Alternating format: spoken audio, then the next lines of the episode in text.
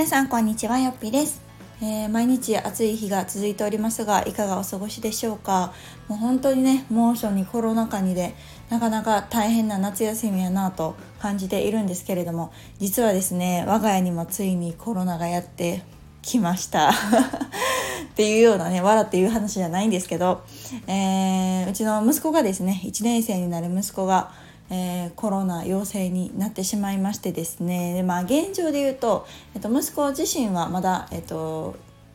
隔離期間が明けておらずもう少しなんですけれども私たちもね濃厚接触者になってしまったので、えー、5日間、えー、隔離というような生活をしておりました。で、まあ、感染経路はね学童です。前回あの、ね、学童行きたくないみたいな話をしてたのにその学童からもらってくるっていうなんとも皮肉な話なんですけれども。まああのねいろいろ駅渋ったりなんだかんだしていた時にどうやらもらっていたようでですね息子だけが我が家でかかるというそうあの奇跡的にね家庭内感染しなかったんですよ。もうこれが本当に良かったというかめちゃくちゃ頑張ったんですけどそう無事ねあの1人だけにとどめて広がらずあの無事に終わったということと、まあ、息子自身もね症状そんなにあのひどくなくで後遺症とかもなくですねもうピンピンしているのであもう本当にこう結果オーライというか良かったなーなんて思っているんですけど、まあ、今回はですねその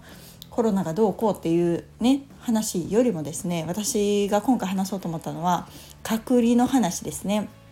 でまあなかなかねちょっとこうデリケートな話なので私もあんまりこう詳しく聞く機会もなかったんですねなのでまあ身近にはねほんとたくさんいて学童もね毎日のように陽性者報告とか来てたのでまあ遅かれ早かれかななんて思ってはいたんですけど、まあ、実際ですねあの現状今のこの2022年8月に子供がかかるとどうなるのかみたいなところを詳しくは知らなくて私もいろいろ調べたりしてたんですが、まあ、陽性になった子に関しては発症日を0日としてですね、まあ、その発症っていうのはま症状が出た日なんですけどから10日間はえっと、家出てはいけませんよという隔離ですね。で濃厚接触者は5日間でした。でもなんかね検査とかあの積極的にして陰性陰性とかが確認できれば3日に縮まるなんて話もあったみたいなんですけど、まあ、我が家は特にあの濃厚接触者は検査をしなかったので無症状だしねなので、えっと、5日間というところでありました。で問題はですよ1年生の息子がどれだけ隔離できるのかっていうところでまあね下の1歳の娘とかやったらもう諦めもつくですけど1年生微妙にできそうな気もすると思って、えー、まあ、その陽性が分かってからはですねもうなるべく1人で過ごすようにっていうところで1部屋まあ設けてですね、まあ、もうあなたはここに基本的にはいなさいと。でもうご飯とかも運んでくるからっていうところでまあねいろんなものを与え任天堂スイッチを与え えー、タブレットを与え、ね、で、えー、チャレンジタッチかとか絵本とかおもちゃとかも好きなだけ持って生かしてもうあなたはここから10日間この部屋で過ごすのよなんて言いながらね。まあでも好きにねどうせ暇やし自由にしていいのよっていうところで、まあ、子供にとっては夢のような生活なんじゃないかななんて思っていたんですけどあの喜んでいたのは本当初めだけでですねもうだんだんやっぱりその一人っていうのが寂しくなってきますよね。まあ当たり前なんですけどなんかこう今まで一人で過ごすっていうことがほとんどなかったしあの一人で寝るっていうことも初めてだったんですね。で突然一人で、ね、寝ることになってとか一人でご飯食べることになってとかお風呂も一人とか、まあ、全部一人なわけですよ。っていう生活がやっぱりこう子供にとっては寂しいですよねしなんかこうねいくらゲームとか本とか好きにしていいよって言われてもだんだんその喜ぶ相手もいない一緒に遊ぶ相手もいない喧嘩する相手もいないっていうところにすごくこう寂しさを感じてきてでもこう理解はしていると自分は今移してはいけない身だから人とはなるべく会えないしこれは仕方ないって分かってる分なんかすごくこう心苦しくあったんですねでまあ私もそうですけどもちろん本人もで。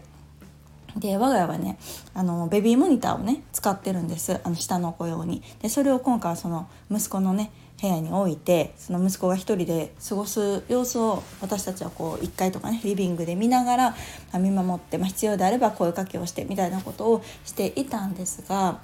えー、どれぐらいだったかな？隔離始めて3日目ぐらいですね。もうちょっと息子も耐えきれずというかうんパッとベビーモニターを見るとねやっぱ泣いてるんですよね。でやっぱりそれがこうせめぎ合いですよね。一人は寂しいしもう嫌やしご飯も一人で食べたくないけどうんみんなと一緒に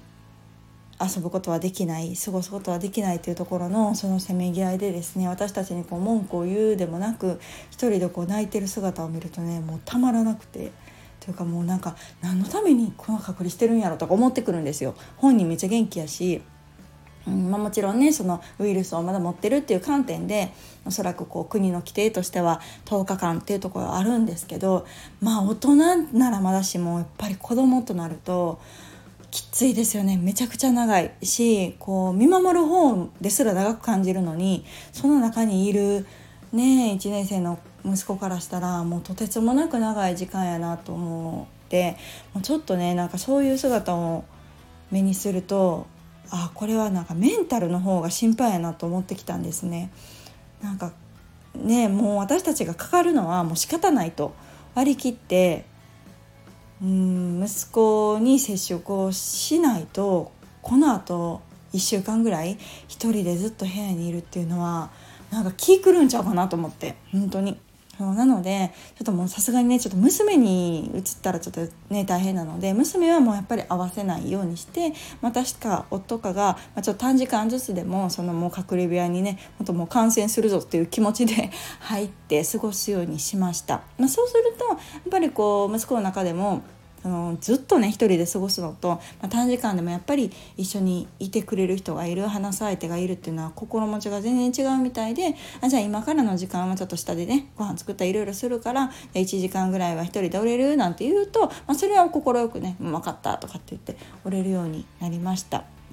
でまあこうなんとかかんとかですね隔離期間の10日が、え、終了したっていうところの時点で、まあ、あの私たちに移ることなくですね無事に終わったので本当結果往来なんですけどまあこっちの方が大変でしたね。こっちの方がというか隔離期間の方が大変でした。なのでもうあの分かんないですよ。コロナがねどれほどのもんかというか、まあ、ひどい症状が出る方もいらっしゃるので本当一概には言えないんですけれども、まあ、今回体験してみて思ったのは本当こうコロナにかかるよりもですね症状がうんぬんよりもやっぱりその隔離期間っていう方が怖いなと思いましたね。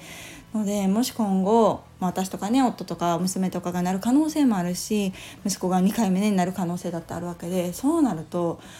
もうなんかまたあの10日が始まるんかって思う方がしんどいというかねなんかほんまに必要あんのかなって途中から思ってきだしたりとかなんとかまあねうんある意味隔離を、まあ、前半特に徹底したからこそ、まあ、映らなかったと言えるのかもしれないんですけどちょっと子どもの場合はね本当にこうしんどいなと思いましたねメンタルの方が。うんうん、なのでまあ、結果オーライではあるんですけれどもなるべくやっぱりねでもねかからない方がいいなんてみんなそれ当たり前に思ってるし気をもつけてるんですけどもう今こんだけ感染者が出るともう運でしかないというかもうかかるかからないはね本当に運やななんて思ってきちゃいますよね本当にこううん厄介な問題がもうこの2年3年続いてるなというふうに、うんうん、感じたような出来事でありました。うん、なので、まあ、あの無事ね今回を乗り切ることはできたんですけれどもまだまだ油断ならないしもうね皆さんの中にももうすでにいろいろされた方今している方なんか今ねすごく本当に聞きます私の周りでも。なのであのもう気をつけてくださいというところとあのどうぞお大事にというところとあとはもう無理をしない方がいいなと思いましたね。いろんなルールはありますけれどももう子供の場合はもう自分はかかってももうしゃあないなと思うしかないなというか